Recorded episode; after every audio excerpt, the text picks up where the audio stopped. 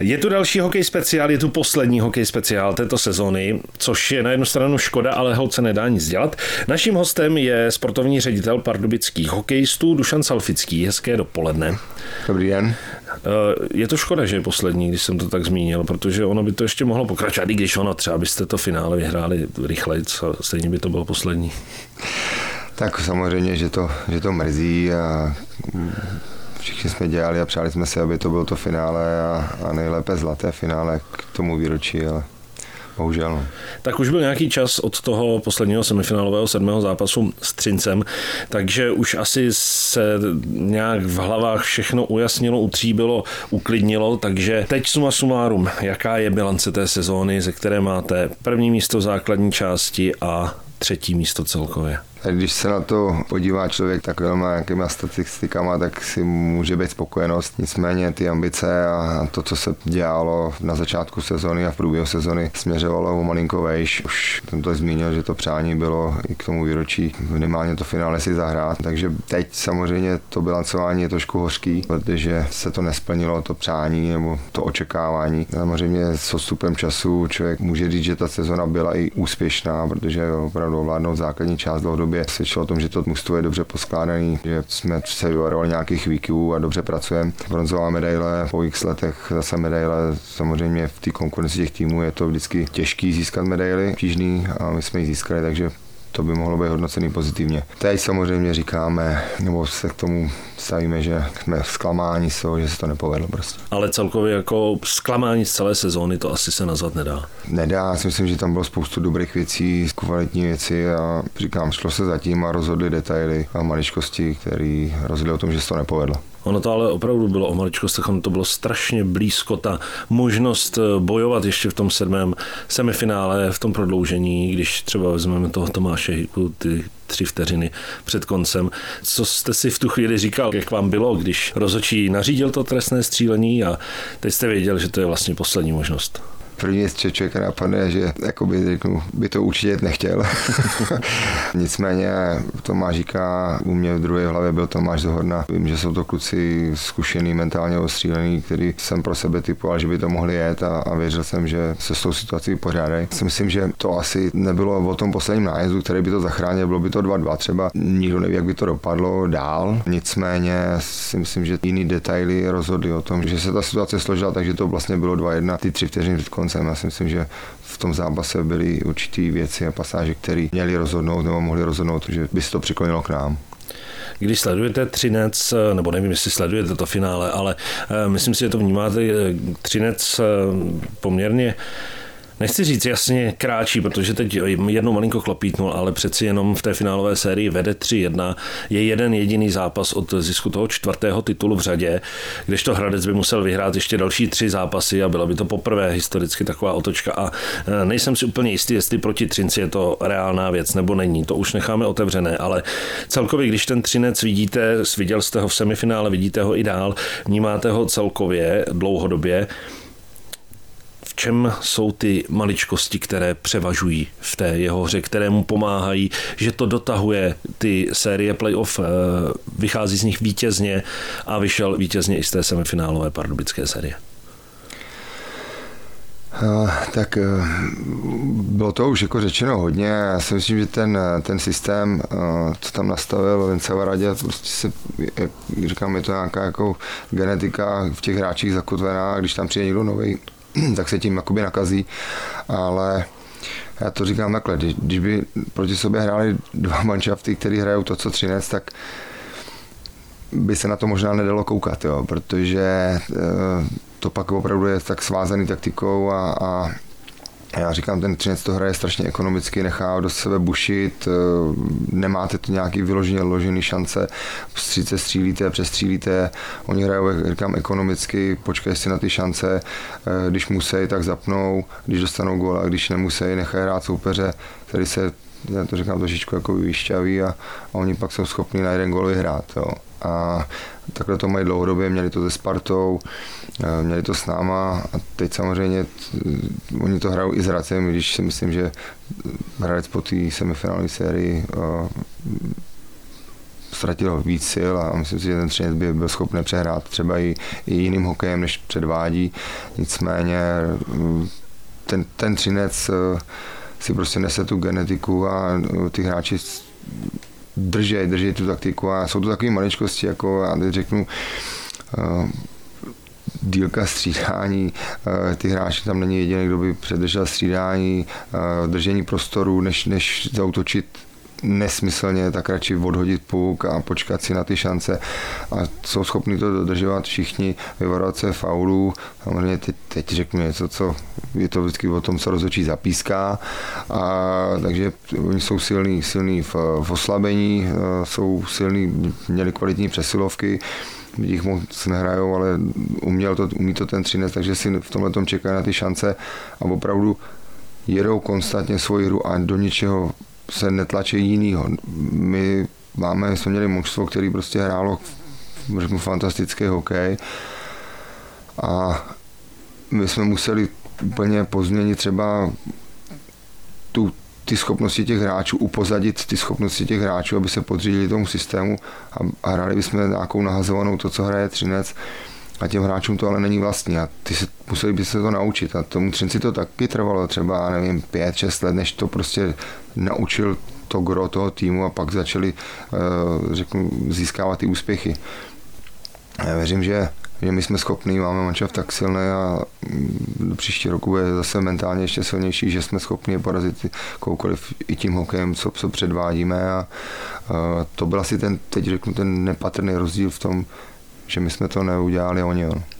Vy jste to zmínil, zmínil jste rozočí, ale já se o rozočí bavit nebudu. Nemá to cenu, už, jsme, už to v průběhu sezóny zaznělo hodně.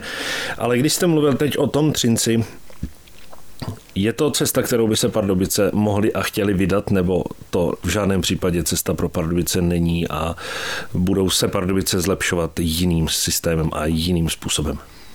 B je správně. My si myslím, že máme skladbu týmu úplně jinou, typologicky jiný hráče, eh, řeknu i věkově, eh, my těch starších, mladší, my těch starších hráčů, co tam třeba mají kluci v Třinci, tolik nemáme. A, a my určitě chceme hrát hokej, teď řeknu i trošku atraktivní pro diváka. A co já jsem zažil tady na ty pozici jak padujících, to vždycky ty diváci byli nároční v tom, že hrajte hokej, že my radši bude výsledek 6-5 než nějaký beton na 2-1, nedá se na to koukat. A, takže v tomhle tom si myslím, že to publikum naše zůstalo konstantní a, a chodí se dívat na hezký hokej a já musím říct, že tu vazbu mám, zpětnou vazbu mám nejen z Pardubic, ale i z jiných měst a stadionů, že dle fanoušků nebo lidí jinde my jsme hráli ten nejhezčí hokej. Jo. A za mě my se teď musíme naučit některé detaily eh, vníst do toho našeho hokeje, který rozhodnou o tom, že příští rok budeme ještě úspěšnější, ale určitě si myslím, že při skladbě toho týmu, který máme, není cesta hrát nějakou, nahazovanou, ale chceme prostě tím hokejem, urputným hokejem a útočným hokejem udolávat soupeře a, a tímhle směrem mít. Pardubice útočný hokej, Sparta útočný hokej. Tyto dva týmy, když se potkali, tak to vždycky byla radost, protože to šlo ze strany na stranu. A teď spekulace. E, ve vedení Sparty by měli dva členové skončit a měl by přijít Václav Varadě. Umíte si představit, že by Sparta úplně překlopila ten svůj herní styl? Tak bude to na té politice toho klubu, e, jestli dostane Vencava Radia e, plnou důvěru a řekne, dělej si s tím, co chceš, bude to třeba znamenat velkou obměnu kádru, eh, anebo učit tyhle ty hráče, kteří tam jsou a jsou celý život hrajou nějaký styl hokeje, budou se to muset měnit. Umím si to představit a pokud to bude tak, jakože buď to, to budeš dělat, anebo tady nebudeš, tak uvidíme, co to přinese. Eh, a uvidíme třeba, eh, řeknu teď Vencava Radě přizpůsobí trošičku ten svůj styl hokeje do trénování tomu materiálu, co tam má, doplní si to jenom o nějaký svoje lidi, který, který má představu. Říkám, je to vždycky na komunikaci uvnitř toho týmu a ty představy toho týmu, ale jestli chce být ten, uvidíme, jak ten trenér má nějakou svou představu, jak to chce dělat, když mu ten klub jde na, na ruku, tak uvidíme, co to přinese, no, jak, jak hodně se ta Sparta změní. teď, jestli ten Vencavaradě tam už je nebo není, uvidíme. tak teď pojďme k Pardubicím, necháme Spartu Spartou, Třinec Třincem. Eh, sestava a kádr. Na facebookových stránkách se objevila spekulace, která ještě není potvrzená od klubu, ale mluvilo se o tom, že minulý týden se definitivně uzavřelo to, že Tomáš Žika, Lukáš Sedlák i Roman Vil zůstávají v Pardubicích, že jejich kontrakty skončily. Ono tomu napovídá i to, že Dominik Frodl odchází do Karlových varů, což je všeobecně známá věc. Ostatně ono o tom sám mluví a říkal to. Takže dá se potvrdit, že tato trojice opravdu se vykoupila z toho Ruska nebo ukončila skončila ty kontrakty v tom Rusku? Oficiálně to řeknu je od prvního pátý s velkou pravděpodobností ty hráči zůstanou v Pardubicích. Je pravdou teda, že Dominik Frodl taky odejde? Ano, Dominik Frodl eh, nebude pokračovat v Pardubicích. No a dostali jsme se tedy k tomu kádru. Vy, když jste sestavovali ten tým, tak eh, byla dlouhodobá vize. Nebylo to na rok, ale bylo to na delší dobu. Plánujete nějaké výraznější změny, nebo ten kádr v podstatě zůstane v téhle podobě a bude doplněný, dejme tomu, o dva, tři hráče? Já to řeknu takhle. Všichni hráči, kteří dneska působí eh, v tomhle týmu, mají smlouvu na příští sezonu. To je to, co jsme avizovali, že chceme dlouhodobě ten kádr budovat a tu kostru mít konstantní. Tahle sezona nám ukázala nějaký plusy, nějaký minusy. Teď určitě přijde nějaký hlubší vyhodnocení od trenérů sportovního managementu a řekneme si, co dál, aby jsme byli úspěšnější příští rok třeba ještě a zvažujeme třeba i nějaký doplnění toho týmu a jestli přijdou nějaké změny, to ukáže, když to řeknu teď, nějaký možná nejbližší období, nebo až to předzávodní období, jak se bude prezentovat. Záleží taky, co nabídne trh, jaký doplnění by bylo možné, jaký jaký ne, ale teď momentálně pracujeme s tím, že ten manšaft je stejný jako zakončil tuhle sezónu a ten jde do přípravy a zatím nějaký velké změny nebudou. Tak ono k tomu ani není v podstatě důvod, protože tam nějaká vize byla. Ale přeci jenom, když už bude docházet k doplnění, tak to budou skutečně, jak jste zmínil, jednotlivci, že to bude o pár lidech, ale uh, troufnu si říct, že Pardubice budou mít opět ty možná nejvyšší ambice, takže sem nebudete brát jen tak někoho, ale bude to muset být opravdu hráč s velkým H, který ten tým opravdu posílí a bude platnější než ti hráči, kteří tu jsou, když to takhle řeknu. Eh, bude to hráč s velkým H na tu roli a pozici, na kterou eh, se rozhodneme, nebo by jsme se rozhodli, že je potřeba to doplnit nebo změnit. to znamená, že to, když budeme vědět, že potřebujeme topového hráče do oslabení, který není, nepotřebuje nějakou bodovou produktivitu, tak to bude topový hráč na, na roli do oslabení. Když budeme potřebovat někoho topového na přesilovku, tak budeme brát topového na přesilovku, ale říkám, to je teď na nějaký hm, hodnocení a říci, co se povedlo, co, co se nepovedlo, co se dá ještě zlepšit a, a hlavně pak musíte na ty pozice, které třeba vás nejvíc v té sezóně tlačili nebo pálili, tak jestli vůbec někdo na tom trhu takové je. Hmm. Eh, vždycky to bylo první květen, který odstartoval ty, ty smrště těch zpráv, kdo kam, kde, s kým, jak a proč, kdo kam odchází, kdo kam přichází. Eh, v této sezóně ale těch zpráv, kdo kam jde, eh, prosakuje poměrně hodně ještě před tímto termínem. Ostatně není to, není to třeba v pořádku, proč by to mělo být až do toho prvního pátý, proč, proč tam platí toto pravidlo, nebo to tam musí být? Já si myslím, že se o tom mluví už delší dobu a i došlo ke, ke změně eh, v nějakých regulích. Dřív se to prostě do prvního pátý nesmělo říkat. Dneska, eh, když s tím souhlasí ten klub, když to řeknu, odkud ten hráč odchází a, a jde do nějakého klubu a, a nemá s tím, že problém, že se to mediálně zveřejní, tak si pamatuju, my jsme takhle zveřejňovali v průběhu příchod Tomáše Dvořáka, že jsme Sparta s tím byla eh, seznámená a klidně jsme to řekli ještě před tím prvním pátým. Eh, já to komunikovali i s, s klukama, který hráli dřív, tady Petr Sikora, Tomáš Ronek, prostě když ty kluci v zahraniční přišli a řekli, borci, já příští rok budu hrát tamhle někam jinam a všichni to v té kabině věděli a nikdo vůbec nepochyboval, nepolemizoval o tom, že, že by ten hráč jako ten nedohrál tu sezonu nějak na nejlepší úrovni, co je schopen odehrát. U nás se to prostě drželo, ale já v tom nevidím problém, jestli ten hráč přestupuje někam jinam tak a, řek, a zveřejní se to možná lepší než nějaký takovýhle spekulace a, a zákulisní informace a že, že to nadělá možná víc škody, než kdyby se to řeklo napřímo a, a myslím si, že i ta, i ta veřejnost hokejová, i ten hráč sám, ty, ty kluby se s tím rychle stožně, ono to bude znít vždycky jako ten boom potom po těch pár dnech a, a běží to dál, než tady furt, a je to pravda, není to pravda, a, a nadělá to možná někdy víc škody, takže já za mě určitě nevidím problém v tom, proč by se to nemohlo zveřejňovat uh, dřív. Kádr jsme probrali, teď ještě k trenérům. Eh, Richard Král tento působil samozřejmě už dříve. Eh, jak vnímáte angažování Radima Rulíka po té jeho první sezóně? My, když jsme s ním mluvili po tom posledním zápasu, tak on se tak trochu rozpovídal a říkal, že musel ten tým poznat, že přeci jenom to pro něj taky nebyl jakoby úplně snadný vstup do toho, protože přece jenom bylo to první angažmá tady, byl to první ročník, takže prostě všechno si to muselo zajet. Jak vnímáte ten první jeho rok? Já musím souhlasit s jeho slovama, vždycky to není jednoduchý, řeknu, radím, Rulík trénoval, já ho poznal před 20 lety v Plzni, má titul s Litvínovem, teď si myslím, že odvedl skvělou práci v Boleslavi a teď řeknu, nechci nikoho razit, že jsou to takový provinční kluby. Teď přišel do Pardubic, ambiciozních Pardubic, eh, kde se vlastně postavil eh, úplně nový tým, ambiciozní tým. Eh, ten trenér se musel seznámit i vlastně s novým, měl dva nový asistenty, Ríšu a Krále a Marka Zadinu.